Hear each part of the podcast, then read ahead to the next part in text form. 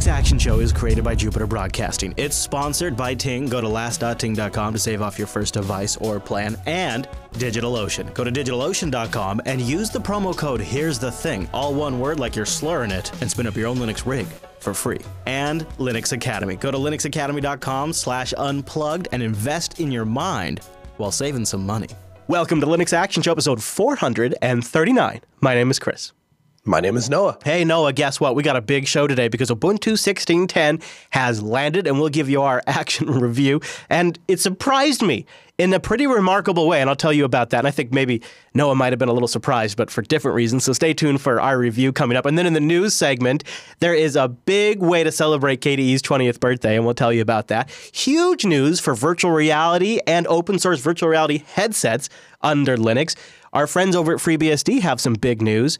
And then, ladies and gentlemen, you've been waiting for it the big game release, one of the last big game releases for Linux this year. Not the only one, but one of them coming up in a little bit next week. And we'll give you a heads up. Then we got big feedback, lots of stuff. Huge, huge, real big, real big feedback. But before all of that, we got big picks, don't we, Noah? Come on. That's my line. You're supposed to say huge picks. That's what you're supposed to say. Huge. You could have totally owned it. Huge pick. All right. Huge. Huge. Huge. All right. But before all that, no, we've got. The picks. You didn't. Thank You. you. didn't say huge it picks though. Yeah, I wanted a huge picks. What's it? What do I got to do? China. All right. China. China. All right. All right. Okay. All right. I'll take China. I'll take China. We'll start with the runs of Linux. It's gonna be uh, terrific. Believe me. okay, um, see now I'm happy. See now you, I just wanted the impersonation brought out on the show. I got to give a credit over to Dutch guy on the Ubuntu subreddit for finding this one. This Dutch train station runs Linux and it runs Ubuntu at that. And he got a shot of it four days ago, and then serendipity struck, and another user on Reddit, Amber Black, got another shot from another angle where you can clearly see. That's the Grub boot menu on a massive LED leaderboard above the trains. And I, I would imagine once this thing boots into X, it probably gives you like departure information and arrival information. But like all good things that go up, some things must come down. and I think that's what happened here. It looks like that to me, at least. So I would love to see something like that. If you're out in the wild, bust out your phone if you have a Linux moment and send it to, just take a picture of it and send it to Linux Action Show at jupiterbroadcasting.com. And props to Dutch guy, Dutch guy for spotting this big billboard of runs Linux. I've seen a blue screen that big before in public, and it was a Yeah, massive have, blue I have screen. too. I took a picture of a blue screen in public just when we mm-hmm. were in Las Vegas. Yep, I seen it in Ve- Vegas. Has got a ton of them everywhere. This one, this one's a little more embarrassing, but it's also a little more satisfying because those of us who are in the know would immediately recognize that as the Grub boot screen. So it's like extra cool. Yeah. yeah. Well, it also says advanced options for Ubuntu, which is kind of a giveaway. for us. But I don't know, you know, you Well, I average mean- average train goer though. I don't know. Like they're looking up at that Ubuntu Mem Test eighty six. What is what's going on with the train station? That's what they're thinking. the train has a memory. yeah, right. Mem test is wait. Is there going to be a test when I get on the train? So there you I go. would fail it. Yeah. hey, a big shout out to our chat room who's joining us live over at Sunday at jblive.tv. We start at noon Pacific, and uh, they are they're often in there not only keeping us on the straight and narrow, but bang suggestion away with uh, show topic suggestions. Now, Noah, before we get into a very special community edition of our Spotlight and an app pick that sounds like it's really up Noah's alley, I'm going to tell you about something that's up my alley, and that's DigitalOcean. Head over to digitalocean.com and use our promo code. Here's the thing it's all one word, it's lowercase. Once you get logged into their dashboard, however you do that by creating an account or if you already have one, get in that dashboard and apply our promo code. Here's the thing and get a $10 credit. And friends, did you know that $10 is $10? I mean, look at that, right? That's that's math right there. You apply it to your account. You can run a machine for ten dollars worth. Now, why does Chris say it like that? Well, I mean, yeah, he's a bit of a goof, but the reality is you can run a rig for three cents an hour, or really less than that. But I, I like the three cents an hour. That's a that's a really nice performance rig. Or you can switch over to monthly and look at this. Five dollars a month gets you a nice base rig. I've got like three of these droplets. At least most of mine now are the ten or twenty dollar droplets because I'm doing multiple things on one droplet. But I, for single task machines that I want to be dedicated to a specific function, man, I, I, I'll go five dollar droplet any day. And if you use our promo code, here's the thing, get the ten dollar credit. Try it out two months for free. Now, DigitalOcean has a great, simple, easy to use interface that'll get you started in less than fifty five seconds, and they loaded up with data centers in New York, San Francisco, Singapore, Amsterdam, London, Toronto, Germany, in India. They're probably building a new one in your backyard and you don't even know it because it's underground because they're just that clever. DigitalOcean also has a beautiful elegant interface and a super nice API to back it all up. And if you ever need extra storage, well, guess what? Not only do you get the direct SSD attached storage that comes in your droplet, and they're all SSDs, but you can attach additional block storage as you need up to 16 terabytes and resize them when you need more space. I love it. Just use the promo code Here's the Thing over at digitalocean.com. And a big thank you to DigitalOcean for making it so dang easy to spin up a droplet, including Ubuntu droplets. DigitalOcean.com. Here's the thing. I love me the droplets, Noah. Love me the droplets. Spun one up this weekend. Not for myself. I have, I have, for a, my lady I have a friend. few myself. Yo, I've heard Oh, that really? about you. Yeah, yeah, yeah, Yeah, yeah, yeah. In fact, uh, she's going all Linux. I'll have to tell you. We, maybe we'll make a segment out of it at some time, like a future video, uh, converting Yeah. her clinic over to Linux, because uh, she once we put it on her laptop, and then from there, her Mm-hmm. she's loving it. She's just all in. So um, she's gonna new, she's gonna get a new rig for the clinic that's gonna run Linux, new new droplets that are running Linux. Yeah, it's pretty cool. S- this awesome. looks pretty cool for at least you and I. I don't know how the audience is going to react to it until they have their moment. Maybe a party, a wedding, a Christmas event. I don't know. But it's Internet DJ. What's this? So Internet uh, console. things- Yeah. So one of the things that we're looking at is uh, we're constantly trying to improve the network, and and uh, and in that we have a couple of ideas of how uh, of a couple of things that we're they're we're going to try and get off the ground here in in the next couple months, and I am trying to facilitate how what that looks like um, in in a variety of broadcasting situations. So, what does it look like if I'm in Grand Forks? What does that look like when you're on the road? What does that look Sure. like when we're both at a location? How do we facilitate these things? And we use OBS to broadcast uh, video, and that works very, very well.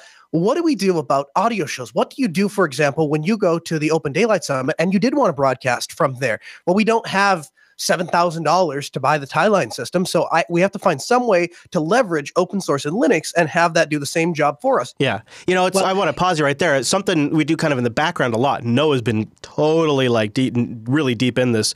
Uh, up to his nose balls is he's been discovering literally like how really really high end broadcast gear is used to accomplish certain things and individually each specific task, deep diving on those and then where possible rolling that back and say okay cool but how can we solve it with a software solution on a linux box and it's pretty amazing how close you can come sometimes to like Yeah. ten thousand dollar boxes. Now, not every time, and sometimes Right. these boxes are two thousand bucks. Sometimes they're seven hundred bucks, but they're all very expensive. So Right, and, really and got my ears really, what you're really what you're trading is you're trading a large check for a little bit of sweat. So it, the, the, the, the, solutions that I'm coming up with, they aren't. We don't just take them out of the box and plug them in, right? We got to buy adapters and cables and all sorts of things. And then set the software But you, up. I'm, uh, yeah, I'm, but I'm trading. I'm trading my sweat for it. And so the the problem is, um, we you know you can use software like Mixxx, and I can preload MP3s or OGG files, and I can stream those, and that works fine. But what do I do when Chris wants to get on the air and wants to do a remote broadcast, uh, you know, audio broadcast? How do we do that? And what um, Internet DJ Console is is it is IceCast streaming software that I believe it uses DarkIce on the oh, sure. the back end. But what basically what it's doing is it's take it's capturing an audio input, encoding that into a wave stream or an MP3 stream or an OGG stream, and then sending that out out to an IceCast server. Uh, which can then be picked up and then put out over over the stream. So, what that would look like is you would take instead of having to bring a bunch of equipment, all you need is a small little mixer and a USB audio interface in your laptop, and now you can broadcast uh, from anywhere, and uh, and we can choose depending on the bandwidth requirements. We can set inside of Internet DJ Console what we want to stream out. Do we want to do 128 kilobits or 256? So or do we want to do uncompressed this is uh, this is very, very, very compelling because it's doing a couple of things that I have been trying to wrap my head around how I'm going to pull this off. So. Uh, Mm-hmm. I would like to have uh, a, a Linux machine that runs my soundboard. I would like to have a Linux Mm-hmm. machine that runs chat room and runs uh, music and does all that Mm-hmm. kind of stuff. And then I'd have to have another Linux machine, and I've been building towards this. Uh, Mm-hmm. on this is for all remote that does like the, the the connection to the remote server, streams the audio. Right.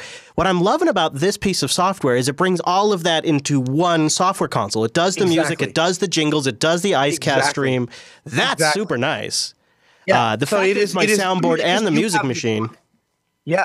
You have your broadcasting system in a software package. And so you just install it, and now you can do all the things that a radio DJ would need to do on the air, except in our case, you know, we're podcasting. Uh, this But- is interesting because it's like I was going to try to maybe build this or with like a super complicated jack setup where I'd have like a bunch Mm-hmm. of audio routing internally and then and and this software actually it has uh, it has a plugins for jack i was playing with this a little bit but you can make like you can make software defined audio systems so you can say i want the input from my microphone to come in on Yeah. jack 1 or whatever and then i want audio to come in on jack 2 and you can make your little channels and kind of set up how you want the, and then what finally gets sent out or what comes out through the audio thing back into your headphones. So maybe you have what that might look like is you have music coming in from VLC and you have your microphone and that's channel 1 and 2 but channels 3 and 4 are the studio return and the studio return channel 3 and 4 are coming out the headphone jack of the audio interface into your ear. So you're hearing what hmm. what's whatever is in the studio and you're sending channels 1 and 2 back to the studio but you're not sending 3 and 4. And I'm sorry if that's a little confusing for you audio listeners but it's it's very customizable. That's the important part. essentially it, it allows you to do a bunch of routing. Um, and then the other thing it looks like it has is it has real time uh, audio processing as well, which is super nice. This is really everything I would need, including even key bindings and uh, su- support for MIDI bindings. Anybody, boy, this is. Wow, no, this is one of those pieces of softwares that if I think if we were starting today, this would be a lot of what we do would be built around this. So yeah, now we got to figure out how to retrofit this into our workflow. I could see like uh, I could also see schools and universities using something like this. There's there's probably a probably a bigger audience for something like this than just those of us that are doing podcasts out there. Uh, this is really nice. So it's Internet DJ Console, and uh, you can find it at idjc.sourceforge.net or the link in the show notes. And I really, um, yeah, okay, you got me impressed. I'm impressed. We'll see. kind of idea. We'll see how the rest of the audience feels. Have you loaded? Have you loaded on any machines yet, or you just been reading about? I it? I did. I have I have it on my non-working Ubuntu 1610 laptop, uh, and if it had internet, I would be able to you know do something with it. But Okay. I played with it. I played with it just enough to to I you know like it's one of those things you know you evaluate software in stages, and so I'm at the stage Yep. where I saw where all the buttons are, so I can. I can imagine what it's capable of. Now it's a matter of like actually hooking stuff up and trying all of the buttons to Yeah. see that they work. the way I Maybe uh, maybe work. we'll do it live from a fest sometime Yeah, some, sometime soon. Well, that's pretty Exactly. cool. Internet DJ console. Okay. Now our next submission, it comes from Ben Fitzpatrick. He didn't include any audio, which he seems to forget most people listen to audio. So we have added this really dramatic music to go with our spotlight this week, a custom my heart rate pumping. audience submitted runs Linux. I present to you Ben's tense boot process of his new Gentoo rig. Go Ben! Yeah! He's pressed the power button now, Noah. Gentoo logo shows up. Oh, snap! Now, if you look What closely, screen I see. that might be a MacBook Pro. Coming down out of the left, you see the bootloader. It is going to the right. Is it's going to make it? I think it's good. There it is. Finished. It's finished the boot screen. Now Oh, he's we're at the logging in login, on the Noah. log on screen. He has gone to his keyboard, MacBook in the corner. the pass. That's all right. He's a multi-platform One-handed user. We typing. like those. Look at, the, look at the skill of typing. I think he got his password on screen, though. That's no good. Our uh, chat room is cracking his password as we record this. There we go. He's logged in now. Yeah, Ben. Oh, look at that. He's got a very Unity-like setup there. Oh. Okay. Very nice. Nice. And then the other Linux rig. Two Linux rigs. Congratulations, Ben. You officially get our 80s cop music for your epic runs Linux. Although because it was no audio, we decided to make it a spotlight. So it was our spot. We've never done a runs Linux in the spotlight before, but come on.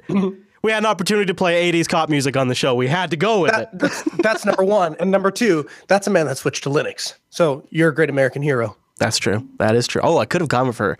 Oh, that probably would have got us taken down. So we probably couldn't have played that. Look, if you'd like to submit your runs Linux, like I said earlier, you can email it to the show or go to the contact page and choose Linux Action Show from the dropdown, or submit it to linuxactionshow.reddit.com. Now, before we go any further, I'm gonna give a little tease because for a limited time, pretty soon we're gonna be announcing a way you can get your hands on some cool last stickers. Now, I, I don't think I'm supposed to say this yet, but I'm going to do it anyways because I have them right here and I don't want to forget. And I want to give people a heads up. Keep an eye out. Maybe look at the Jupiter Signal Twitter account, but we are going to be releasing for a limited time. You can't quite see them here, but do you have a guess what these are, Noah? I'm guessing they're stickers. Yeah, they are, but can you guess what kind of stickers they're? Because they're very little. I'm guessing they're Last stickers. They're last stickers for the Super Key, and we have them in all black, and we have them in the colored last logo. That is so cool. I know, dude, and we're gonna be giving them away, and we'll tell you how very soon. And I didn't want to forget because I just got the proofs in. you Yeah. know what? Yeah, I currently, the, I I have not, uh, I have Yeah. not rectified this. you have issue. you have a black key I that needs a black. So we're gonna have a black sticker and a white sticker. The white sticker has uh, the full color logo. Well, it's actually it's Tux and uh, the rocket, and then we have the black one with Tux and the rocket. So it's a, it's more like a a a, uh, a refined version of the last logo. So that way it looks nice on the Super Key. That is that is a freaking brilliant idea. Whoever came up, with that. Angela did, I'm yeah. not sure. I'm not sure who, who did. Ange did, yeah. She's she's that got a secret brilliant. plan to give them away soon. So we'll we'll have more information on that probably starting uh, in the next couple of weeks or sooner. As soon as we, I mean, these pretty much passed the sniff test, so I'm pretty happy with the proof. So I thought that was pretty cool. And we, in the meantime, if you'd like to get a sticker for your laptop, like I've got. Uh, I've got the Apollo here running uh, Ubuntu 16.10, and look at all them stickers on there. And some of these stickers you can find at jupiterbroadcasting.com slash stickers, like uh, like that one there, and that one there, and that one up there, and over here, and all those. So uh, yeah, did you see it? You, are you checking out my stickers? Yeah, I'm just looking at all the ones you have on there. I like it. Yeah, and I have this uh, vinyl. What I do is I take these uh, vinyl covers, and uh, I just I, one day I'll just pull off this vinyl cover and put another one on there and add more stickers, and then I'll save this vinyl Oh, cover, so it'll be kind of be like my own like little keepsake. Uh, and then every time I go to a conference, I can sticker up again if I want to. Oh, and I got a vote. You see, I'm, you see my vote tux on there. Heck yeah. Yes, I, like forget. that. I forget which conference. I conference. have one of those on my. I have one of those on my bump on the back end of my Jeep. Yeah, yeah, that's where I saw it. Yeah. So there you go, jupiterbroadcasting.com slash stickers if you want to load up. And probably sooner than later, you'll hear more about uh, how to get your hands on our Super Key sticker, which cover up that window shame. All right, Noah, let's do the news.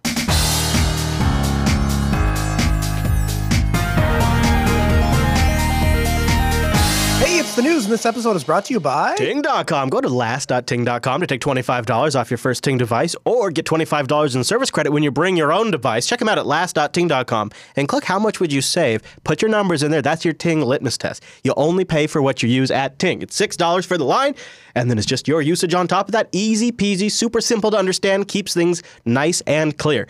Last.ting.com. Not only does Ting have great customer service, but they have a really radical idea with mobile. You ready for this?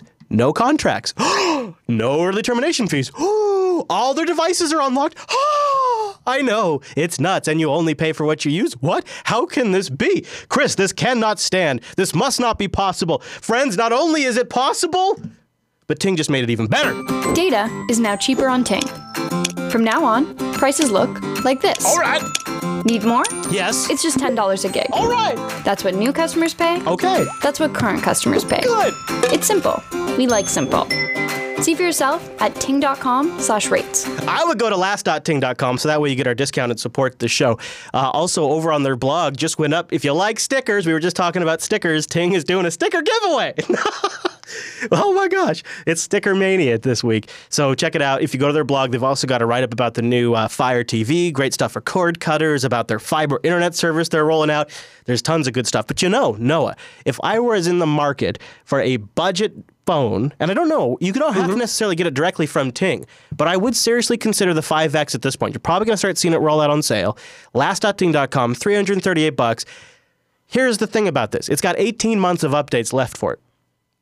18 more months, you're going to have current Android on this thing, fully stock Google experience with no contract. You only pay for what you use. You could bring any device to Ting that supports their networks. You can just check on their BYOD page. You can also just go pick up a phone and bring it over. For example, the Noah's new phone, I'm sure, just any day now, the Pixel, totally Ting compatible. You can find out more information about that on Ting's website. They also have all the internet devices that run the Internet OS from the Fruit Company. What do you think? You, you going to pick up a Pixel, Noah? I I uh, I don't know. I'm still I'm still batting that this isn't around, but um, just uh, just recently, my wife broke her phone. Uh, she smashed it, and uh, yeah, accidentally.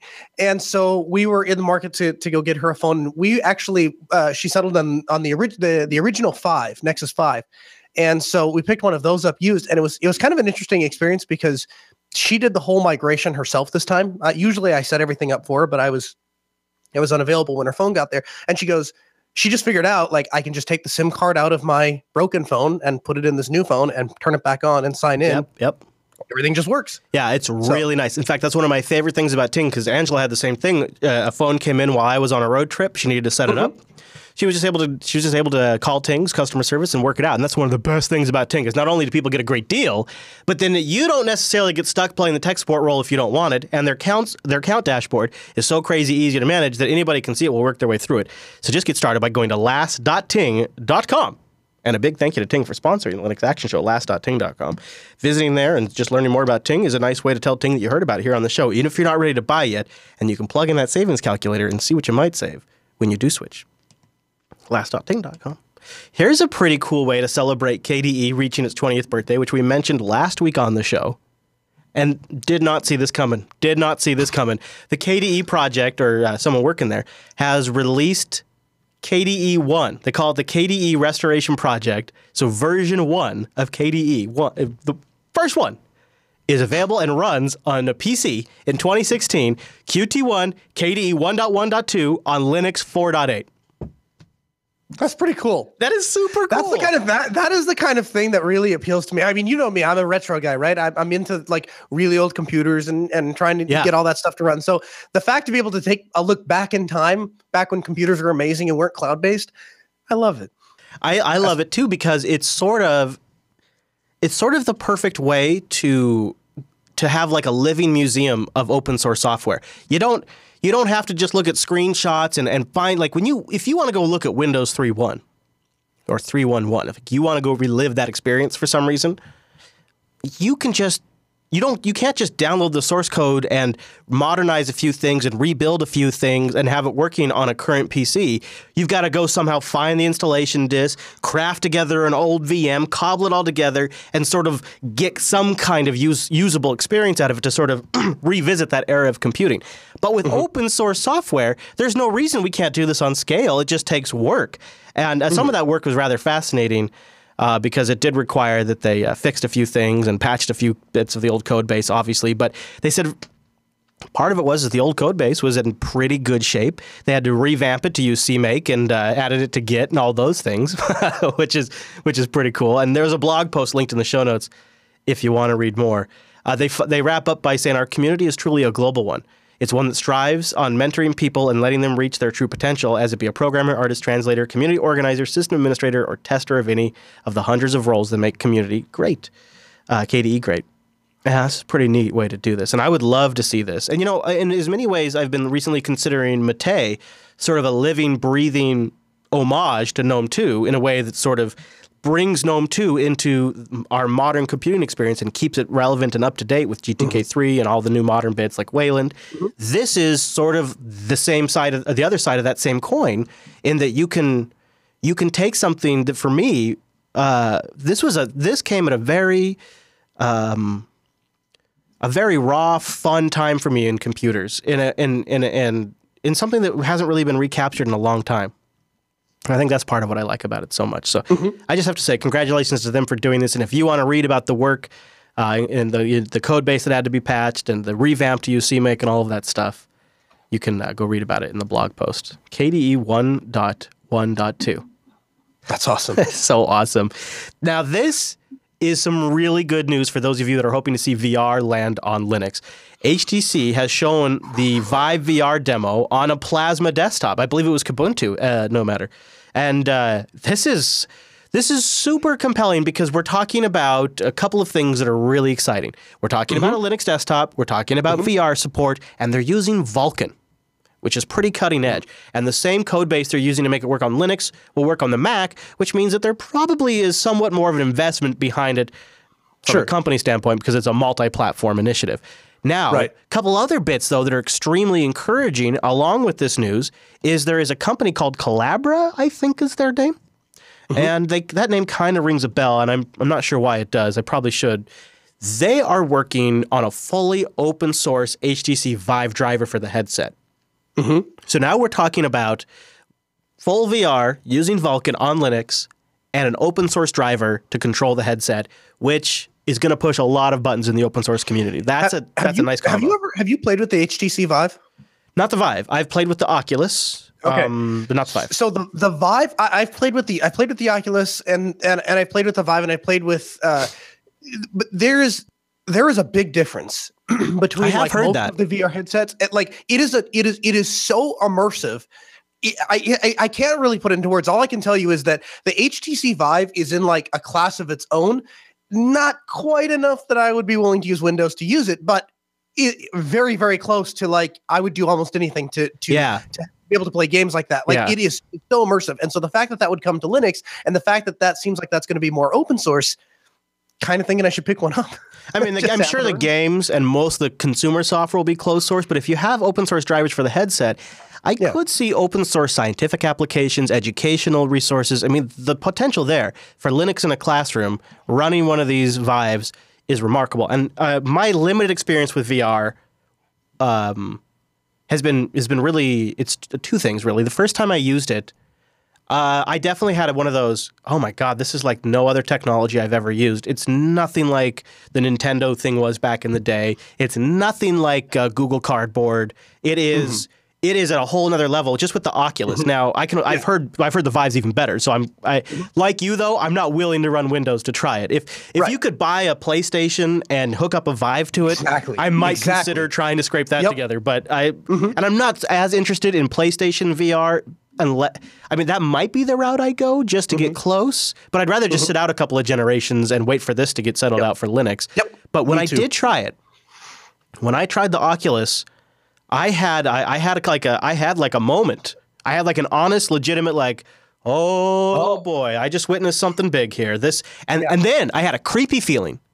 I had a super creepy feeling like, oh, this is going to wreck humanity. This is so good. This is going to wreck us. And then, and then that that sort of, oh crap, we're going to be doomed. That feeling has been subdued by the fact that it feels like these VR guys can't get off the ground. And now I'm just starting to think it's all vaporware and hype. and that makes me feel better because humanity might have a shot because the holodeck on our face is going to destroy us. That's just my personal opinion. But uh, either way, I'll be ready to try it out and uh, report on our uh, dystopian future powered by I, VR I when it will- I- I tell you what, there are a few things that there are a few things I, I don't like to buy a whole lot of things like brand new to begin with. I usually like to buy things a couple generations out anyway. But if Linux, the day that Linux support lands for the Vive, I will be purchasing one. yeah, I think I might Like too. if, if, if I even can. even if even if you know what you know we're talking about like the games being proprietary. Even if none of the games worked and the only thing that worked was the little Vive lobby thing that comes with it in Steam. If that was the only thing that worked, and like you can walk around and like pick things up and throw like if that's the only thing I can do with it, I would buy it just for that. Yeah.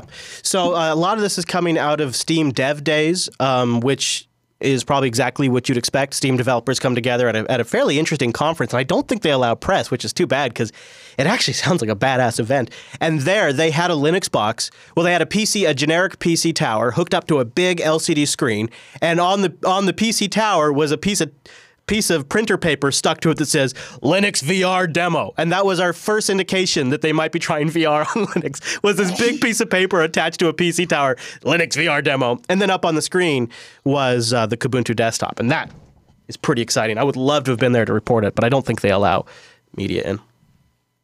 So you're ready to go from the total opposite spectrum of VR gaming? This was not this was not good flow uh, for the news segment, but it's what it is. FreeBSD 11 is out, and uh, this is actually just listening to our BSD Now friends, a pretty badass release with new architecture support. I think primarily around ARM64 now becoming a uh, essentially a primary um, uh, platform for the BSD for FreeBSD. They also have lots of performance improvements, toolchain enhancements and uh, support for uh, contemporary wireless chipsets. I think that just means more wireless chipsets, but I don't speak BSD. Also, toolchain enhancements, including an update to Clang and a migration, thank goodness, to the BSD licensed ELF binaries.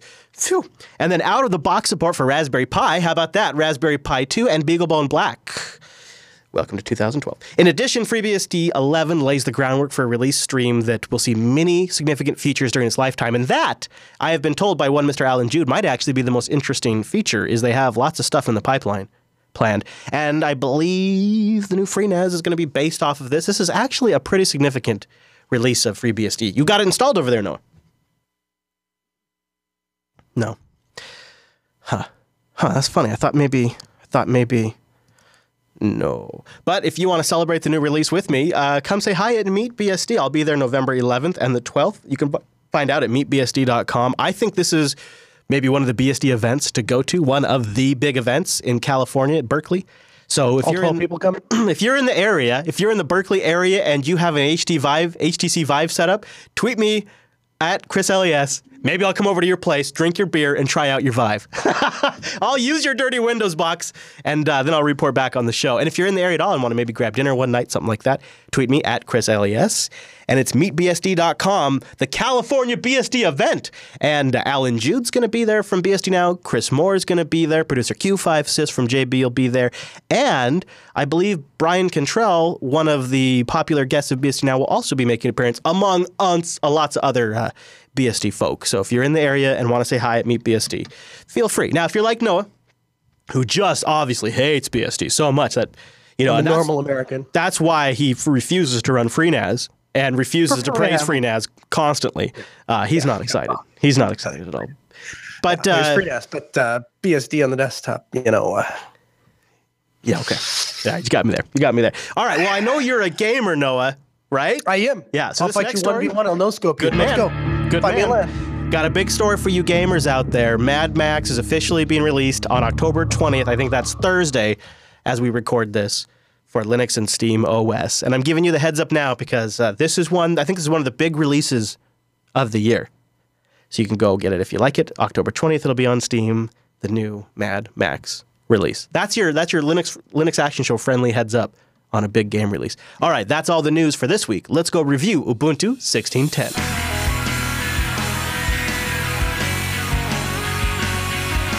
It's finally time for us to bust out our Ubuntu 1610 review. I'm fired up and ready to go, and I'm thinking Noah and I had two very different experiences. So before we get started, I have to thank our segment sponsor who makes this segment possible, and that is Linux Academy. Go to linuxacademy.com slash unplug to support this show and sign up for their new seven-day free trial. If you've never created an account before, you can now get a seven-day free trial. Jump into their content. They have some good, good deep dive stuff. They also, if you're a little busy and time constrained, you can still take advantage of the seven-day free trial and try some of their quick starts or their nuggets and just deep dive into a singular topic. They have comprehensive study guides. They have labs that spin up on demand where distributions match the courseware you pick, seven plus distros to choose from. The courseware and the servers match that. They have a really elegant system that manages all this, even AWS instances. Oh, yeah. Yeah, they have AWS, Azure, also OpenStack, and they've got all of the nitty gritty things around Linux that you'd want to learn. The stuff we talk about, the stuff that's built on top of that those stacks, and they're constantly updating those things. So if you've read, if you've taken a course before and want to get an update, they're reevaluating, refreshing that stuff, and adding all the time, so that way your membership continues to be valuable. But this is where it's really going to help you get a gig now. I've always I've always said that if you're looking for a new job or you want to get, you know, that note on your next review, this could be a legitimate way to go get that extra training when you have availability. Not only do their systems help you plan for that, but it's under your control, under your own time schedule online, and is built by people that love Linux. So you're really getting in-depth good training. That's always been sort of a great feature, but you didn't really have a way to show your progress to your employer or to a potential employer or a client. And that's something that Linux Academy is now addressing with their public profiles. It's sort of like your bragging resume, where you can show the courses you've completed and all of that, which, if you think about it, is a brilliant way to demonstrate your accomplishments on Linux Academy personally or to an employer or client. linuxacademy.com slash unplug. They've got iOS and Android apps you can study on the go. Don't forget the offline content you can take with you as well, including audio like podcast type stuff. I've been told that uh, it's very interesting in the shower. Maybe that has something to do with shower thoughts. I don't know. I have by not just by Seth either. Not just Seth. You don't believe me, but I have. No, I, I, I don't, I don't, I don't doubt anything anymore. Also, I've I, apparently Ryan Sipes listen to listens to you and I in the shower. So I know, I heard. Yeah, I don't know what that is. I there, there, you know, I would love to have a conversation with his wife because uh, I just the, the, the the things that I see on social media from him sometimes, and I'm like, Yeah, man, yeah. Go whitewash it all Linux Academy. LinuxAcademy.com slash unplugged. Go try the new free day, seven free trial, seven day free trial. Easy for me to say, which if you think about it is such a great opportunity to jump in, bang around, look at the interface, get an idea of what the community's like. It's full of Jupiter Broadcasting members too. And if you're going to be at Compute Midwest soon, check out Linux Academy. They'll be there as well. You can go say hi to them. LinuxAcademy.com slash unplug. Seven day free trial. Big thanks to Linux Academy for sponsoring the Linux Action Show. So Ubuntu 16, Ubuntu 1610 was sort of an interesting release to try to review here on this show because there's a lot of ways you can go on another on an iterative release to try to figure out what take. And I I came in with a certain set of biases, and I ended up um, sort of I, I would say shocked and surprised at uh, at at at uh, what I ended up finding useful in Ubuntu 16.10. So I'm not sure where you want to start with this. I wouldn't mind starting with a couple of things that I actually think are noteworthy. Um, Okay. And that is the fact that it ships with uh, Linux kernel 4.8. For me, Linux kernel 4.81, I think it is. Let me see. Um, This, let me see right here. It is, uh, ba, ba, ba, ba, uh, uh, yeah, 4.80 on this machine. This kernel update includes some support for the Raspberry Pi 3 that is, I think, sort of sorely needed. And uh, it supports NVIDIA Pascal, which is going to possibly be very important for you and I down the road. Also brings in support for overclocking AMD cards, ACPI low power mode, and improvements to NFS file sharing, which make moving really large video files back and forth faster over NFS. Last but not least, it has improvements for Skylake, which is a big deal for me personally on my Apollo, and it has a new swath of USB webcam drivers and improvements to HDMI capture devices that work over USB. So Linux kernel mm-hmm. 4.8 is sort of a big deal for us here at JB that I've kind of been waiting around for. And Ubuntu is the first quote unquote stable release distro that is shipping it and the mainstream distro. And so for me, that was sort of something that kind of snapped my head back for a second and made me go, okay, well, this might actually have wider ramifications than I was initially expecting. Plus, this is one of the first times you can really get your hands on Mir. They've shipped Unity 8 with which runs uh, which runs on top of Mir. So we're actually seeing Mir now on a production system. It's absolutely a preview mode.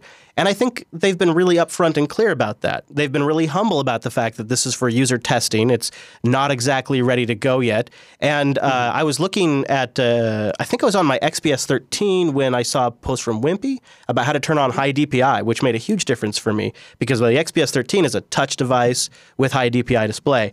And I was kind of impressed with what I saw. Uh, I've got a video that I'm playing here. This is somebody who put together a, a UI of Unity 8 Capture. Just give you a little idea of what it's like. Play around in it. And it's early days, but it's it's nice. It's there for testing, and I uh, they're being very clear about what it's what it is good at and what it's not good at, and how to get additional apps and what ships on it. I think we're going to see a lot of interesting stuff with this, and it's a chance for everybody to play with it. So these kinds of things, I think, initially got me sort of more interested in Unity on Ubuntu 16.10 and the underlying kernel than I initially thought I would be about an average release. And so I walked away sort of thinking this might have uh, a wider use case for me. And so that is kind of kind of been a big surprise. Um, and I kind of wanted to get your thoughts on it before I go too much further because there were a couple things I ran into. Well, I'll just I'll respond to a couple of things you said. First off, um, I think it's very interesting that uh, we are beta testing Mir at the same time that Wayland has like totally taken off. I I really wish that Canonical as a company would would just take a step back and think a little bit about the about what where they want to focus and where their target audience and where the majority of the people are going to be. Why, why do you Um, say that Wayland is all that much more ahead of Mir at this point? And Well, I just it, it, it I just I don't see people for the first time. T- I mean, I feel like the stage in where you could use Wayland if you wanted to, but it wasn't really. It was just it wasn't really intended. I feel like that was where we were a year ago, and now we're just getting there with Mir. And and, and so I'm uh, so and, and that's the first thing. But I don't know if I necessarily agree. really. Well, uh, are you basing that on the fact that Fedora 25 is going to ship soon with Wayland by default? I mean, what are Yeah. you basing that on? Because we I- I haven't, mean, I- I we haven't I just tested that yet. I guess I, I- guess what I'm basing that on mostly is what I'm getting. Mostly what I'm basing that on is, like I said, about a year ago, is we had distros that were coming out, and you said, "Well, Wayland is available. It's just not on by default, but you can try it and get your first experiences with Wayland." And it feels like now we're getting there. Okay. I would say, though, the counter argument would be a year ago, Mir was working. It was just working on phones.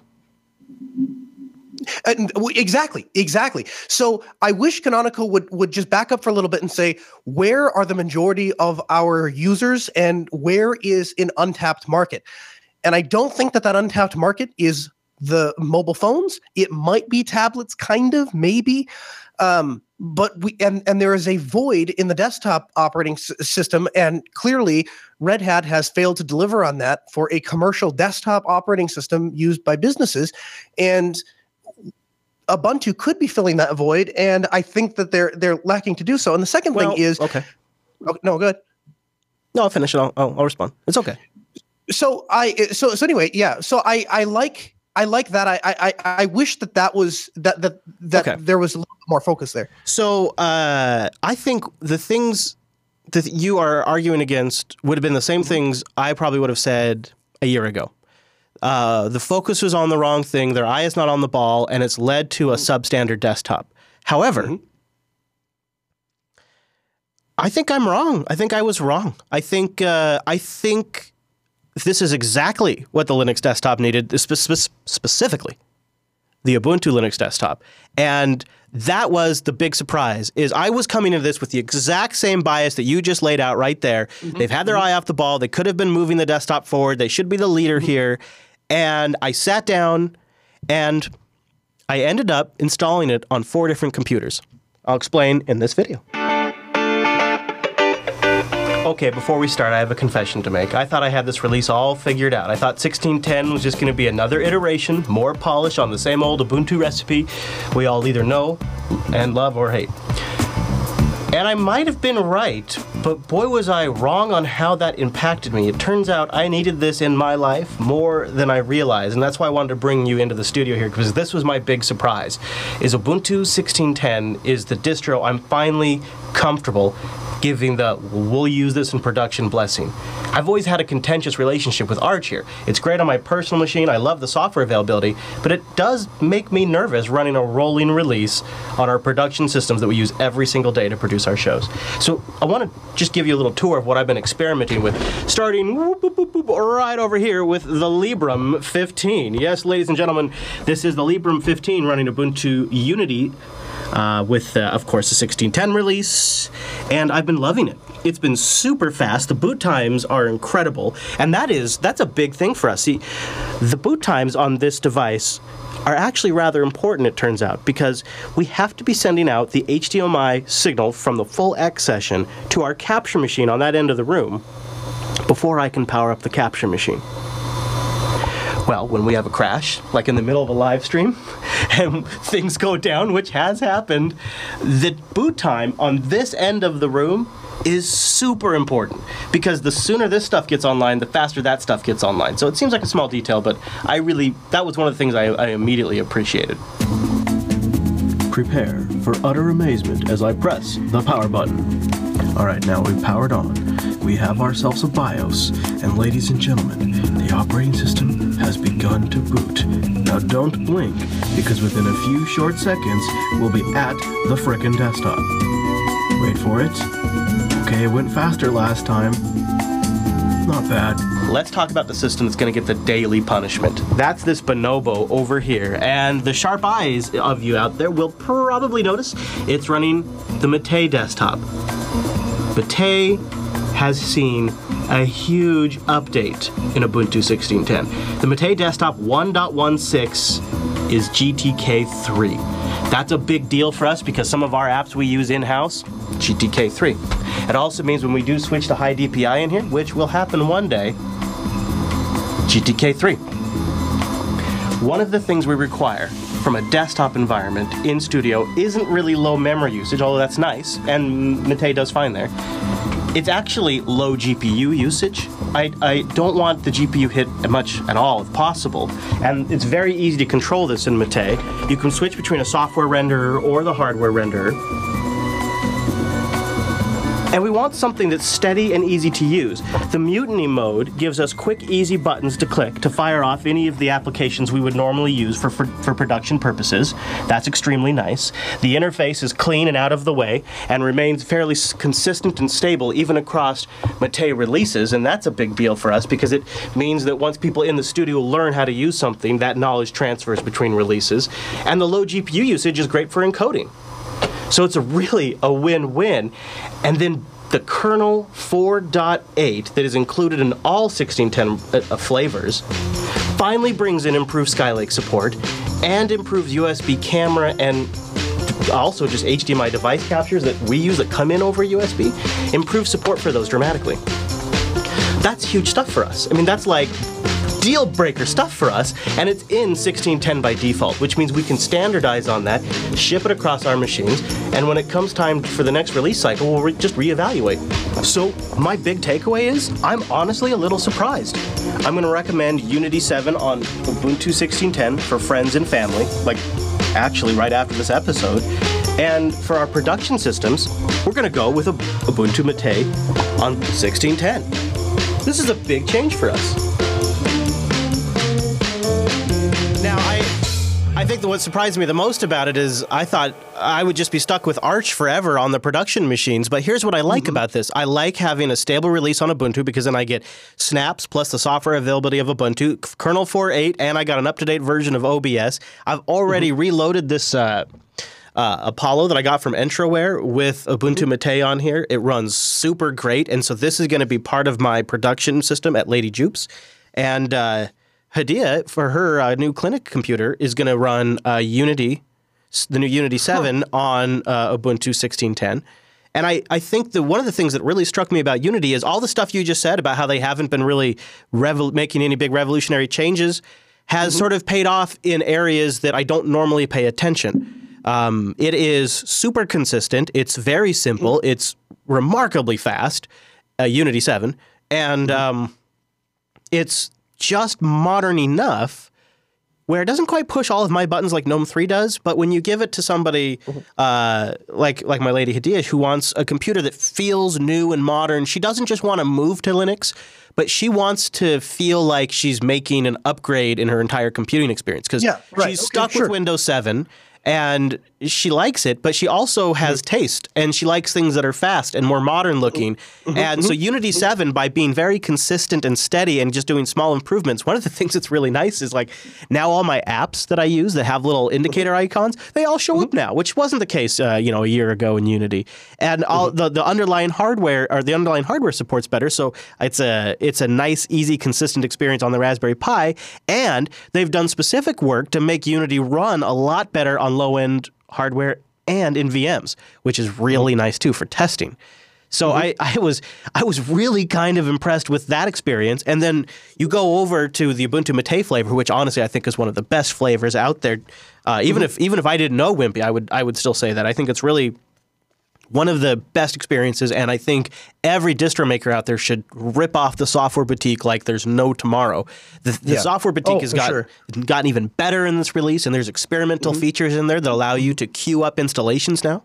If you go into the settings, if you have a fully up to date version, you can queue up all of the software installations you want. So when I log in, when I set up an Ubuntu Mate machine, I don't even ever bother with like scripting or something like that. I launch the software boutique bam, bam, bam, bam, bam. I install 15 mm-hmm. applications, click one button, enter my password like twice, exactly. and all of the apps I, I use day to day on Linux are pretty much set up just with a few stragglers. But even things like OBS and all of the extra codecs and everything you might want and are all Skype. And, yeah, mm-hmm. and the new Skype, Dropbox, yeah, and Telegram.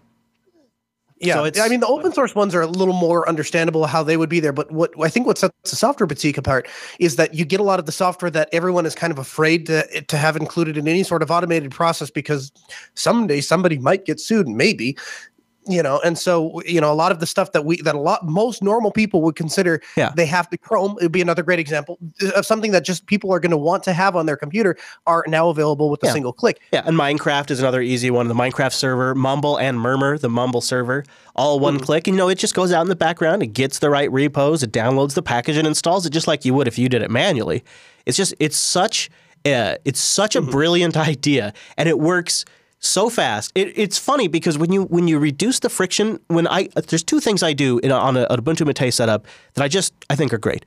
First, I go into I go into Mate Tweak and I put it mm-hmm. in mutiny mode, so I have a mm-hmm. sidebar and a top bar, sort of like mm-hmm. Unity, and that's also honestly how I use GNOME three. So that's just sort of a real nice workflow that it's worked well for me now going on years. So I go into mutiny mode, easy peasy, and then I launch the boutique. I install my damn applications, and honestly, within 10 minutes, I've got almost everything I need set up. I log into Chrome, I log into Telegram, a few other applications. It's good to go. Mm-hmm. So I if I can't sit here and tell you it's worth upgrading over 1604 if you're if you're an Ubuntu user and you're on LTS already, I can't mm-hmm. tell you it's it's necessarily worth upgrading because a lot of this goodness will probably come back to you. Um, mm-hmm. If you're, however, in a position like me and you're not already an Ubuntu user and you're considering it, I would encourage you to consider 1610 because there's more refinement here, especially if you go on the Ubuntu Mate side where it's GTK 3. You could run into some issues down the road because that's a big change. I had a few applications crash on me, um, but I honestly think it's I think it's more compelling than 1604 in a lot of ways. I so I, when I when I first installed it, I was I was convinced that it would solve a lot of the problems that I had in 1604, and frankly, none of the problems have been solved uh, for me. And the I would ordinarily go to look at the hardware that I'm using and say, well, maybe it's just this hardware package, but I have experienced these issues on multiple hardware devices, and I do not experience those issues if I use any other version of Linux up to and including Ubuntu Mate, where they where uh, Wimpy says that they have specifically addressed some of these And things. your issue is the them. Wi-Fi thing, right? Well, that's the bit- that's the one that is the most that is the most irritating because it totally. I mean that it handicaps my system And it doesn't entirely. reconnect after sleep is the problem. I- every once in a while, and it's so it's like I'd say one out of every five or six times when it comes out of uh, uh, out of suspend, out of sleep, it won't. Uh, yeah, it, it, it- the network manager crashes in in a weird way. Hmm. I will either it'll show uh, uh, the hardware connected, you know, the the two arrows. Even when I'm on wireless, which doesn't make any sense, but it technically works then. Um, or I just won't see anything. It will sh- not show any of the devices available, and it technically works then. And then sometimes it just will not. It'll show like the empty wireless signal, and there will be nothing in the network manager. And the only way to fix it is to either restart the computer or restart network manager. And I, that just handicaps us is, is is unusable. And my problem is the fact that other people, re- re- you know, have this issue, and that there is a bug opened. And to to the best of my knowledge, there is no solution yet. Actual solution. There's hacks hacks around to get little scripts that automatically restart the network manager, which is stupid. Because that hasn't been addressed, I have a really hard time recommending friends and family or clients install software when I know that the company that makes the software isn't addressing key issues in in the software stack. Hmm. And and now I feel like that has continued on to 1610. And at the same at, at, at the same time that I'm watching that, I'm watching distros like Ubuntu Mate and Elementary OS, And which are Solus is getting more and more traction. Mhm. they are they are that stable uh, they are that stable base that I'm looking for. And then they continue to add just tiny bits of polish every time, just a little bit more polish, a little bit more polish. And that's what I'm looking for in an operating system when I'm recommending it to somebody See, that's else. Exactly install what I felt like the Unity desktop was this release. I so I've tested on uh, a Librem 15 on Mm-hmm. my I have it running on as a permanent install on my Apollo. I've tried Mm-hmm. it on an XPS 13 where I primarily messed around with uh, Unity 8. I've tried it here on AirMaster. I, I saw and, and I've got it running on this Bonobo that I'm talking to you right now. Uh-huh. So I'm I've tried it on a range of hardware, and only some of them have I come in and out of sleep, but on none of them have I had any Wi-Fi problems this time around, and I did last time on 1604. And and I should be clear for the review, for the purpose of review, I did not nuke and pave my system. I upgraded from 1604 to 1610. Mm-hmm. And so maybe that will be a follow-up. Tonight I will wipe my machine and I will install 1610. Here is the danger in doing that. If I if I wipe out all of my settings, all of my applications, all of my back, take the time to back up all my data, and I install 1610. If I have one single problem, one single issue Okay, on Dad. 1610, I am dumping it and I'm going to a different operating system. I, I will not. I, right now, I have too much invested in, in the way I have that computer set up to to, to totally dump it because it will take me hours to, to reformat that machine. And if I do that, I'm just installing Arch if it doesn't work. Like I, it's not getting a second shot. So there's that's the danger. Here's where, this is my I- different experience: is I didn't have any machines running Ubuntu, I th- which mm-hmm. is weird that I even got to that point. But I ended up, with the exception of Adia's laptop, which I don't use, uh, none of my none of the systems around here ran Ubuntu. I guess so. Just over time, I've moved away, and now I've got now I've got four permanent installs because this is the dis- this is the release of Ubuntu that is actually compelling to me. Um, I think the uh, the the improvements to Unity 7.5 are much appreciated. I think the number one thing that I like is that they've done they've backported a lot of the things from the Nautilus file manager. So the new a lot of the new UI and uh, UX Mm-hmm. preferences and like the uh, the copy dialog stuff that's been added to no, to GNOME's newer Nautilus is now available in Unity's file manager. So I felt I no longer feel like it's lagging way behind in some like basic file browsing features. But another thing I like is uh, they've done systemd unit support in the shell. They've improved low graphics mode in Unity. And the, which makes a big difference in the virtual machines. So I, I don't know. I I think and- you and I are walking away with two different. I feel like it's the refined Ubuntu experience. It should be. I honestly thought when I was using this, I thought this would be your favorite Ubuntu release yet. Because if if you like Ubuntu, it's everything you like refined to the next level, and it's that's starting to cross that uncanny valley where it's like, why don't they just get to this point? They're starting now to move through that by having a nice, stable Unity 7 desktop that's now gone for multiple releases as being sort of the same thing but just slightly better, which pays off in muscle memory, in, in mm-hmm. application mm-hmm. support, mm-hmm. and nice little improvements like this. If if I had, if you hadn't I had the the Wi-Fi issue. yeah, if I had the same experience you had, I would feel the same. I would. uh, You're right. It would be the ideal release. Now I tried it on two different machines. I tried it on my laptop and my desktop. My- Now my desktop, having no Wi-Fi and not really ever getting suspended, I just locked the screen. Flawless experience. I've not had any issues on 1610. But then again, I didn't have any issues in 1604, and there was the the uh, uh, 1604 means I can keep that potentially for five Yes, years. And yeah. you know me, I will. Yeah, Um, so, but here's here's one, one other thing I'll just point out is because I I just kind of ragging on on the distro. There's one thing that Unity does better than every other Linux distro out there and or desktop environment out there, and that is multi-monitor support when it's greater than two monitors. Hmm. I GNOME, KDE, uh, you name it. If it has two, if there are more than two monitors, Unity is just far and above better. The uh, the granular controls to be able to choose which monitor my Windows default launch on, and I can change where the bar is sitting, and I can change. The, and you name, if you can think of it, I can set that up in Unity, and Yeah. I have not found that on any other desktop. I'm looking at it right now. Uh, you know, I'll I actually prefer the the Mate display manager uh, better because it allows me even to set the refresh hertz of the monitor, which is nice for HDMI capture, which the uh, Unity one does not. So I Are you give sure? yeah, I'm well, I'm looking at it. Uh, okay. Yeah. Um, so I would give I would sort of give a leg up there. There was I was sort of disappointed while we're talking about displays and resolution. I was sort of disappointed with the lack of out of the box high DPI support. I mean, it's there, it works, but you got to go turn it on still, and that that on, a, on when you have a tiny 13 inch screen and a 4K resolution, it is really itty bitty to find that stuff. And then you got to go in there and you got to you got to make sure you scale it just right. So I wasn't sure if I was supposed to do two or four or what. So I I accidentally at first it went a little too far and I scaled it to two and a half, and it just was like way too big. And then I had to like go back in there and try to scale it down, and it just felt kind of clunky in Unity to And turn just so on. we're clear, they had uh, DPI support in 1604. In fact, I think they Yes. had No, it I'm- early. I get my point is my point is a lot of it's been sort of rebase uh, some of the Unity stuff on GTK uh, 3.20, Oh, okay. and I just kind of wish I just kind of wish that would have been a refinement that would have made it in. Same kind of thing on, on the Ubuntu Mate side. I, I just would like Yeah. it to be out of the box high DPI now that we've got the newer GTK technologies in there. Honestly, this is this is an area where Elementary OS just kills it. I I, I, I went to go use that XPS 13 uh, for purposes of this review, and I opened it up and I, I had Elementary OS resumed right where I left it off, and the high DPI support's just brilliant. And that they, and they've that release has gotten even better since our review, but once you just scale it up, it looks great. It you really can't complain once you scale it up under Unity 7. And it's a minor task. So I don't complain much because I hit the I hit the super key, I type display, I hit enter and I scale a little thing. I mean it takes 2 seconds. It's not the end Yeah. of the world. But I just would have I would have liked to have have seen that. not how to do that. Sure. This is the list last piece. I couldn't really come up with a good way to measure this because it's across so many different machines and it's so subjective. My personal feel when I use Unity 7 is it feels like the fastest Linux desktop to me.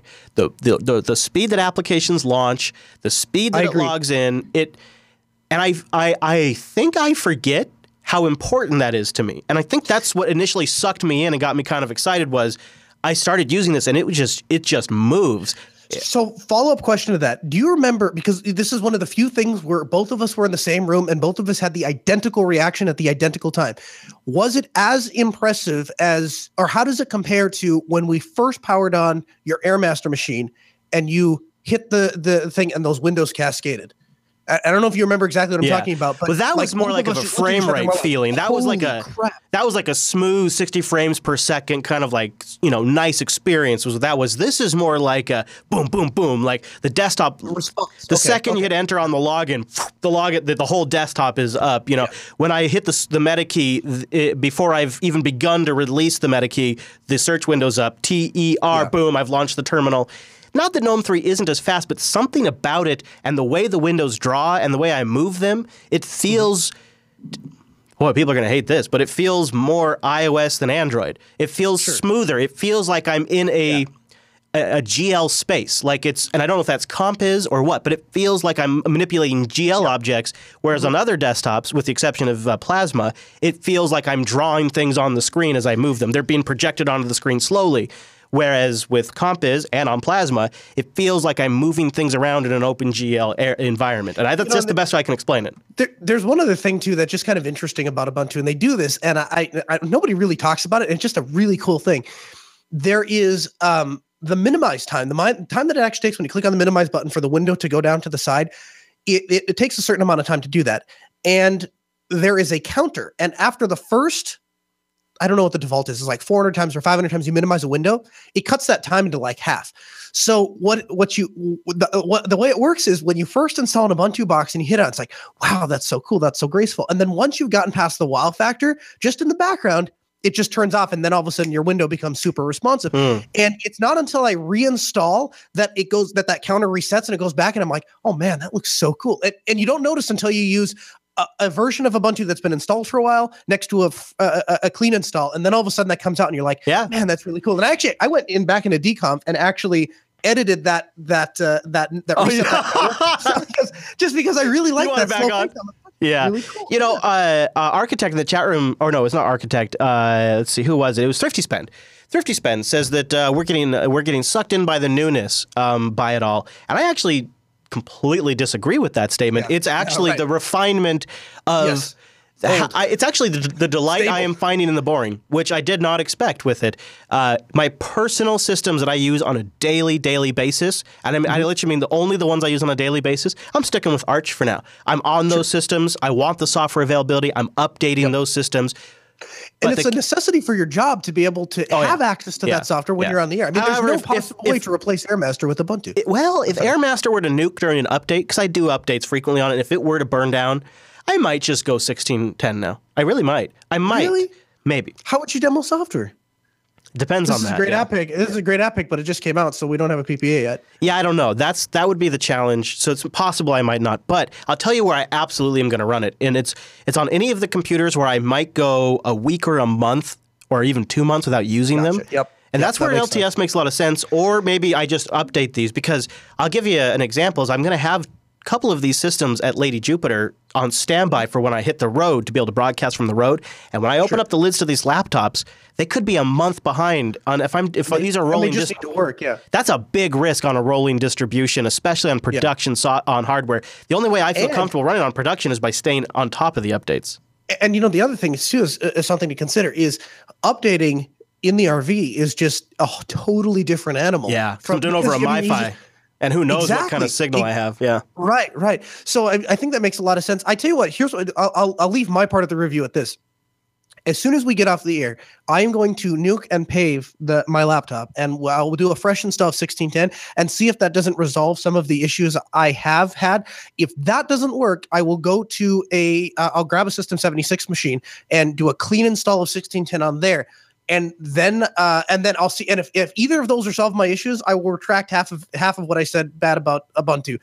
If that's not the case, I'm switching to Arch. and I'd also like to hear the audience's experiences on upgrade versus clean install and their Wi-Fi issues because one of the things was is we thought we were just sort of edge cases in our last review, and then we started getting a lot Yeah. of audience feedback on it, and it, we realized it was a wider issue. I'll, I'll I'll end my review at this. I'm keeping my personal machine on Arch. All my work computers, I'm moving to Ubuntu, and after I get off air, Hadia and I are going to go pick up, go pick out a new laptop for her clinic, and that will be running Ubuntu 16.10. And I feel like if if you're going to put it in your work and you're going to give it to your loved ones, it's got to meet a certain quality bar, and that's the stamp right there. I Ubuntu 16.10 is approved for my loved ones, and I think that's a high enough bar. It might not be my personal distro of choice yet, but I, I do feel like it's my go-to backup. Sort of like I uh, was sort of keeping Fedora out on the fringes as my personal mm-hmm. one. Um, for right now, it's 1610 is my, well, boy, if Arch really burns me, this is what I'm going to now. This is my backup. And I'll reevaluate that when Fedora 25 comes out and we'll review that and check out what they've done. But right now, this is where I'm at. I would really like it this to work out because I have a- even today I have a lot of time and effort and infrastructure invested in the Ubuntu space, and so if I don't have to migrate all those machines to something else, I would not be a complaining person. So I hope I hope this ends up being you know it ends up working out. I We'll think find out. I think this is another really good release for real world users. I think Mm-hmm. I don't know if there's a compelling con- argument to go off of an LTS release at this point. Mm-hmm. But it, for me, it was enough. There was enough things that compelled me, and I think for Mm-hmm. average users, just you know, people that want to get a computer and have it work right, people that are just maybe discovering on, uh, Linux on laptops for the first time, I think this is going to be a fantastic release, and the improved Skylake support, I think, will be a big deal too. So that right there is the Linux Action Show's look at the new release of Ubuntu.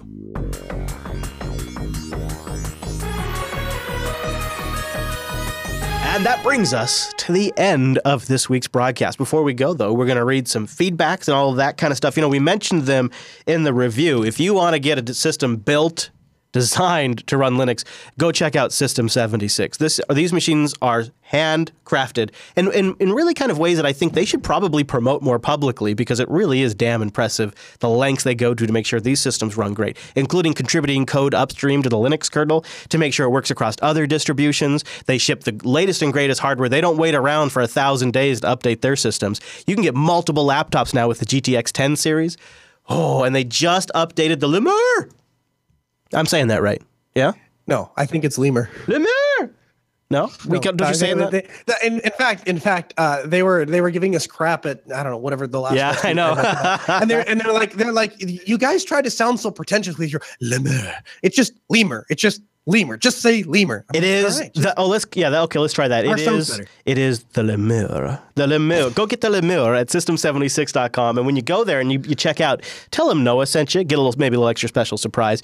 But anyways, the Lemur has just been updated with the seventh generation Intel processor.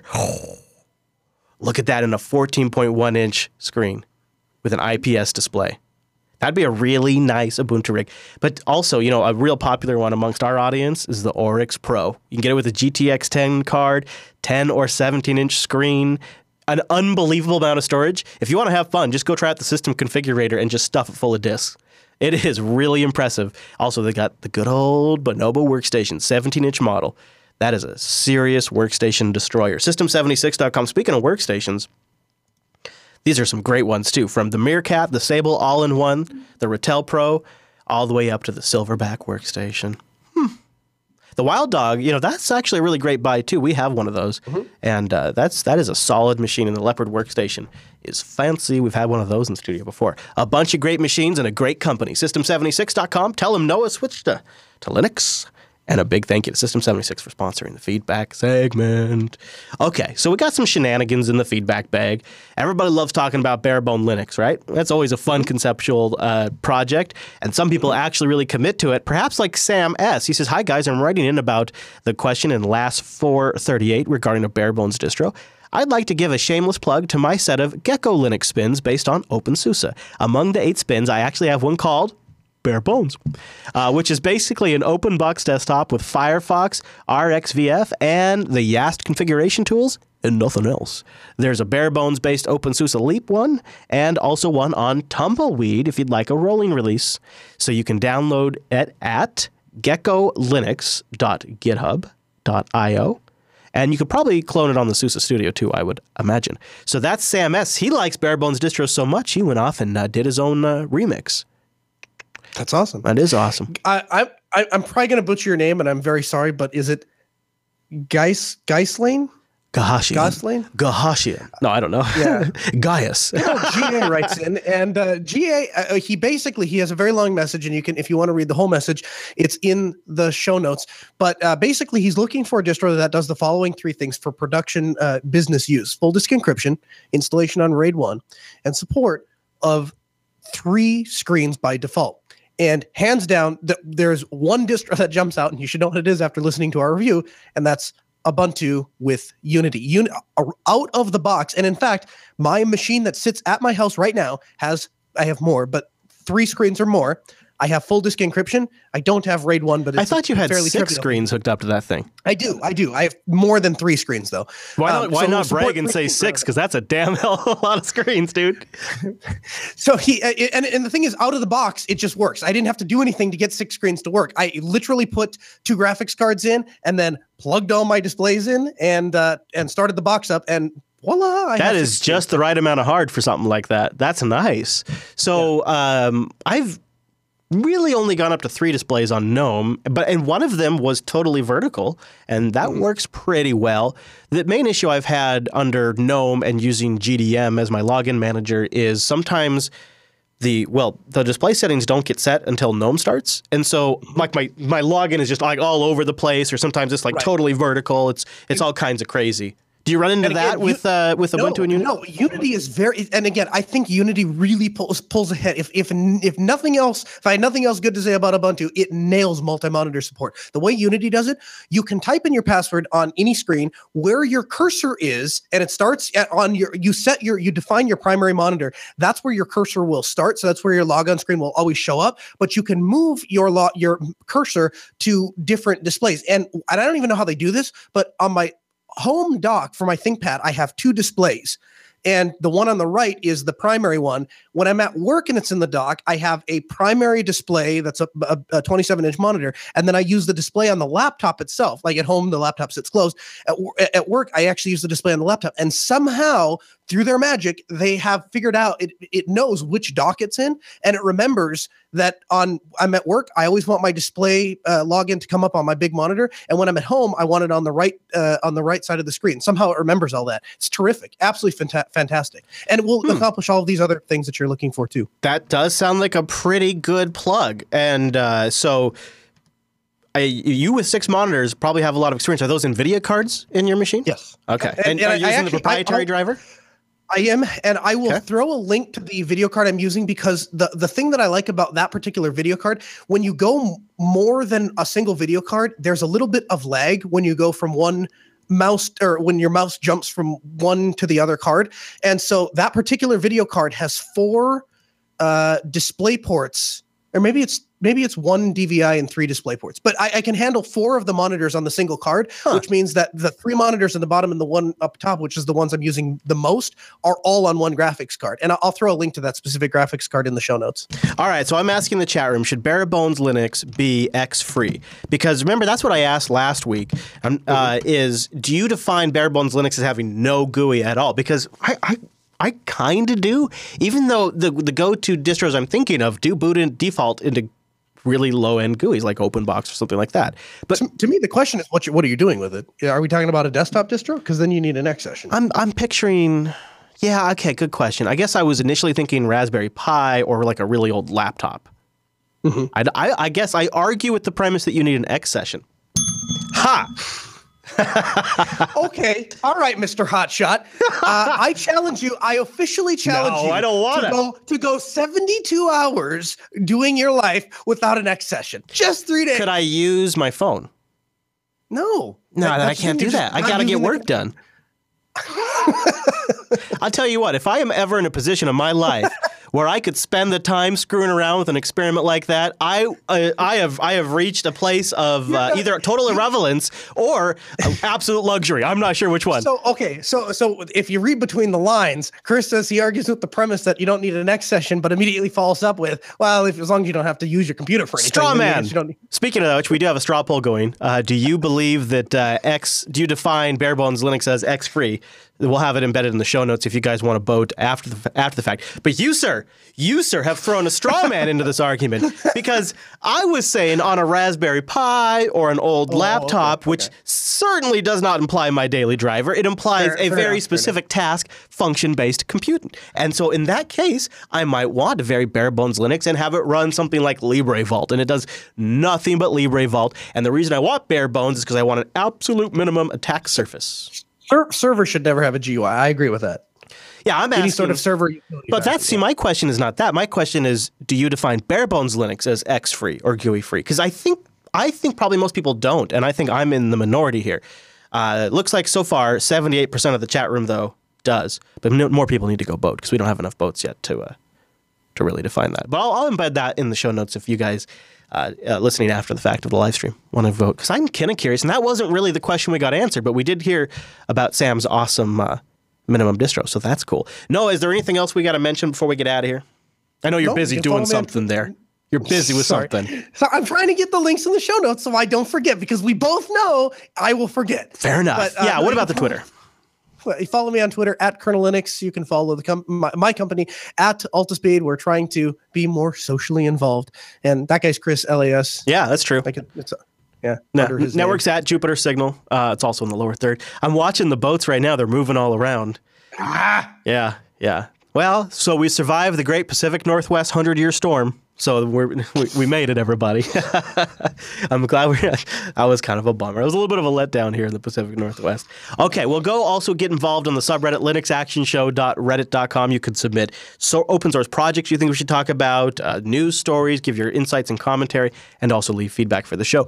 Don't forget, you can also emails. You don't have to use the subreddit. Go over to jupiterbroadcasting.com slash contact. And if you're on YouTube and you've made it this far into the video, come on, you got to give us a thumbs up. Thumbs up for long-term content on YouTube. Because that, my friends, if you've made it this far, you are one of the YouTube hardcores. And I think that's pretty awesome. And if you're not listening on YouTube, did you know you could get an RSS subscription and then just get every single episode as we do them on Sundays? That's right. We have links in the show notes. And last but not least, we have a bunch of other shows. And I just recently got an email that was saying, How come you never told me? We have a bunch of other shows over at Jupiter Broadcasting, including Linux Unplugged and User Error, which both talk about Linux.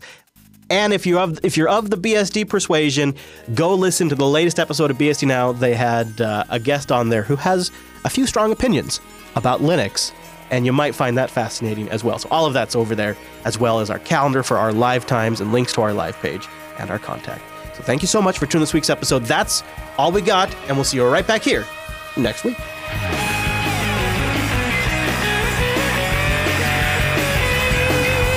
No, I thought if anything, this would be when we'd have an issue because driving in, the wind was pretty strong, and I thought, okay, so now this is so the storm's coming.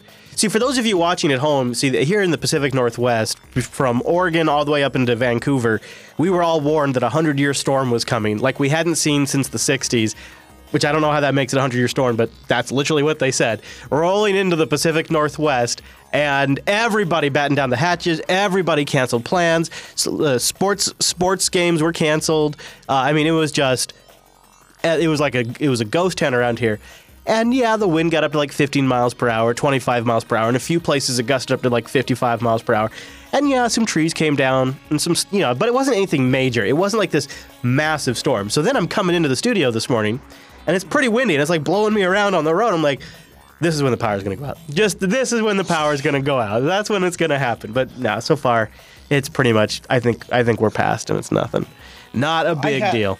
I, I didn't I didn't have a windstorm, but I had a hell of a week where, where, where as it relates to internet. Holy crap! Yeah, you did. I don't know what some some like big thing must have broken this week because like we lo- I lost like connection to half the world for like three days. It was miserable. Yeah. Well, the telegram went down one time. That was awful. And then Yep. uh, Yeah, it was weird because I couldn't get to Telegram at my office, and then I go home and it works, and then I go back to my office and it doesn't work, and I'm like, oh, it's a routing issue. And so I send Chris this telegram about this routing issue, and that message, I don't know if I don't know if it made it to you before. or yeah, I don't know outage. either. I, it But was then, yeah. then it like totally went down, and I just was like, oh well, Telegram, I can't get to it from my office, and I get a message back, and he's like, it's not it's not you. Telegram. The uh, oh jeez. Because I could tell, you like, you're freaking out. You're, I could tell you're going between your house and your office. I'm like, no, dude, it's not you. It's Telegram. They're down. Well, it wasn't just that. Like uh, the phones just stopped because we have the internet-based phones, and those stopped being able to reach the server, and so I just we just didn't have phones on on uh, whatever day it was. And then so I, so I had people, you know, at home, and I had Sarah taking calls, and just oh, it was a nightmare. Yeah, PG in the chat room says they they over in Spokane were also battening down the hatches and nothing happened. So you know what? But you know what does strike me, Noah, is I felt like I, I experienced stronger winds on an average day when I was in Grand Forks. Yeah, uh, that's why I was kind of making fun of you. But guys. like, but like 15, 25 miles per hour does wreck some shit around here. Like that is, that is surprisingly, you know, and it's weird. Is it, it creates this really loud howling noise because of the trees, the way the wind whips through the trees.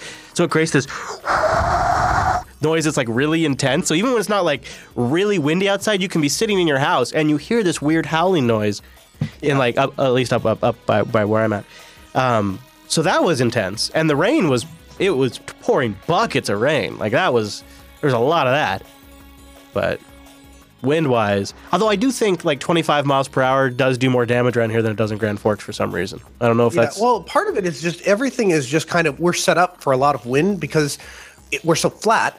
Like we put tree lines up, shelter belts to prevent to try and slow wind down. Of course, trees don't totally stop the wind, so it just kind of like you know you know, cuts it apart a little bit. yeah, it cuts a bit. yeah. We, we get we get. I mean, we get you know 50, 60 mile an hour winds routinely in the summer, and that's why I was like, I that's why I didn't believe you at first. I was like, there's no way a whatever 16 mile an hour wind Yeah, know. uprooted that tree. Like, I I, was like, there's no way. Well, see that and what happens too is a lot of the suburbia trees are not really well rooted. Clearly. Yeah. Yeah. Neither is their grass, apparently. Yeah. what we get up in uh, what we get up in LaConner is just uh, just an unbelievable like it snows only it's pine needles and leaves and so there's just a layer of pine needles and leaves on and leaves on everything up there right now it's like and you got to get it washed off because that stuff sticks oh yeah yeah here we go so look at this before we get out of here so this we showed this in TechSnap so these are the patch laggers the percentage of android phones that haven't been patched in the last 90 days only 2.3% of Nexus devices have not been patched. So Nexus devices are essentially at iOS level, um, patch level. So that, that isn't that interesting. Then it drops off pretty dramatically. When you go to LG, LG is the number two. They're the number two, like after Nexus. So they're the number one non-Nexus for patch level. I didn't really ever consider that. LG, 73.4% of their devices are patched. Holy shit, right? That's amazing. Then you get to Samsung. Uh, oh, I'm sorry. 73% of uh, oh wow, 73% of LG's devices haven't patched, 55% haven't patched, 96% of Motorola's and 98% of Sony's. Wait a minute. So 73% uh, that haven't been patched is actually LG's bad. I'm sorry, I read that backwards. It's worse than I was reading it. Well, you know why? Because the graphic graphic is backwards. Yeah. The green would Yeah. think would indicate Patch. good thing. Yeah. No, it's backwards. So, but LG is actually worse. 73% of LG devices are not patched. 98% of Sony devices are not patched. 96.5% of Motorola devices are not patched. And 55% of Samsung devices. So, Samsung is second best after Nexus, but still more than half their devices are left unpatched in the wild. And this is data collected from an August check of Android smartphones. So Nexus is really good. Only 2.3. I don't know why it's all red. That's crazy, right? But so 2.3% for Nexus devices is crazy great. Samsung second best at 55. 73% of LG devices, that's nuts. But 96.5% of Motorola, what the actual F? So only so less than four percent of Motorola devices. What the actual F? Like, how do you? Motorola is was supposed to be like the great U.S. cellular company, makes great phones, gets bought by Google, owned by Google, and still has one of the worst track records. Are Doesn't, they? St- I thought they got sold back. yeah, Did they no, no, no. again? Now they're owned by Lenovo's. Oh, really? Yeah, yeah. Lenovo bought them. Jeez. Now that's just their smartphone division, right? Yeah, I think so. Not like the two-way radio stuff. And I just find that to be a travesty. And what? I'll- Okay, the last thing that gets me is that it's Linux. That they're dragging Linux down uh, with them. If they, I, part of me wishes they would have used a BSD base for Android. I'm not saying I totally wish it. that, yeah. but I kind of wish Android was based on BSD. So then people are would be walking around with these BSD devices full of holes in their pockets instead of Linux boxes. Like it's kind of the worst part is a lot of the things that are affecting these devices that they need to be patched from are Linux vulnerabilities. yeah, That's the worst part. And so I kind of wish, and those are not, there's not like BSD wouldn't have had those same vulnerabilities or similar ones. And Yeah. especially once you got BSD into production scale like that, people would have been finding all kinds of problems like they do with Linux. But it just would have been nice that if you had tens of millions of customers walking around the world, and some of these people are in countries where this kind of cybercrime is way more aggressive, it would have been nice if it would have been BSD that was exposing all of their life secrets instead of Linux. like our 1604 our initial review like we ba- basically had the same experience. A couple software packages that aren't available but that's kind of to be expected from ubuntu. And but then the main thing was is like everything just really worked and it was very polished and everything and then they actually released it and somehow in 24 hours they managed to undo six or seven months worth of useful work and um like key freaking things just didn't work in 1604 and now i'm just upset. What's my alternative? Well I refuse to put people like ordinary users on Arch because I think it's a bad idea.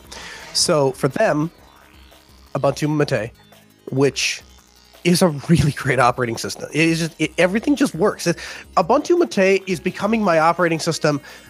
If I don't want to have to screw with it and I just want to install it and be done with it, it's like the Mac OS of Linux.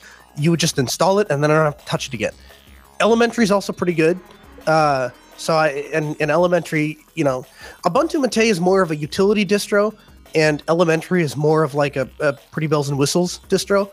So I'd kind of juggle between those two if it's somebody else. For me personally, the problem is five years the five years ago Noah and the Noah of today had drastically different needs. Five years ago, I was doing a ton of I mean I'm still doing a ton of Red Hat stuff, but I was supporting a lot of Red Hat boxes. And because of that, at the time, the way that the Fedora release cycle worked out, it just it made a lot of sense for me to be on Fedora. These days, now working with Chris and Rikai, and every time I have a question, my first answer I get back is, I don't know, it worked fine in Arch, so if you just use Arch, just wouldn't have this problem. it's hard out So there I- for a Noah. so so you know and and that coupled with the fact that i have my first arch box the first thing i ever actually installed with arch that computer is still running today like i have never reinstalled the operating That is the thing. laptop. That is the thing that I am constantly like, how the how and out of all the things, wouldn't you think that wouldn't be the thing? Wouldn't you think that would Right. be the box? that Right. the, yeah, Would I break. know. yeah I know. and there are little things there are little things that don't work from time to time How You often do you update it, that's though? fine How often do you update? well since i, I had i had a big scare because i you know that big huge bad window that like around linux fest northwest Yeah. I, I missed that window. And so I got home and I'm like, oh God, what do I do? So I, I'm like, Beard, fix it. And he, so then he gave me a complicated series of commands that I was, I don't I don't even know what I did. I just, I copied and pasted basically. But somehow he fixed it so that yeah, I didn't totally kill the box. And then every, ever since then, like once a week, I try and update it. That's Rikai's power stroke Yeah. right there. Is the the really weird command? Like we did, uh, we waited like half a year to update our VM server, and then when it did update, there was a problem.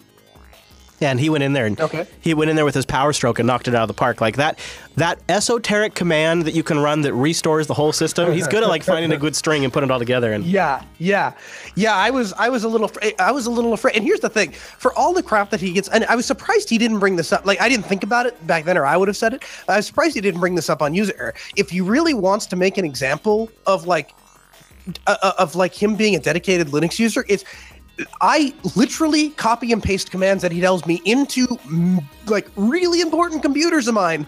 And for all I know, he's like hacked them and has access to all of them, and I just trust him not to do that. Like I, I would not think twice about giving Rikai the RIP password to one of my boxes and being like, "Here, can you just fix this for me?" Wouldn't think twice about it. that's because he already has root access.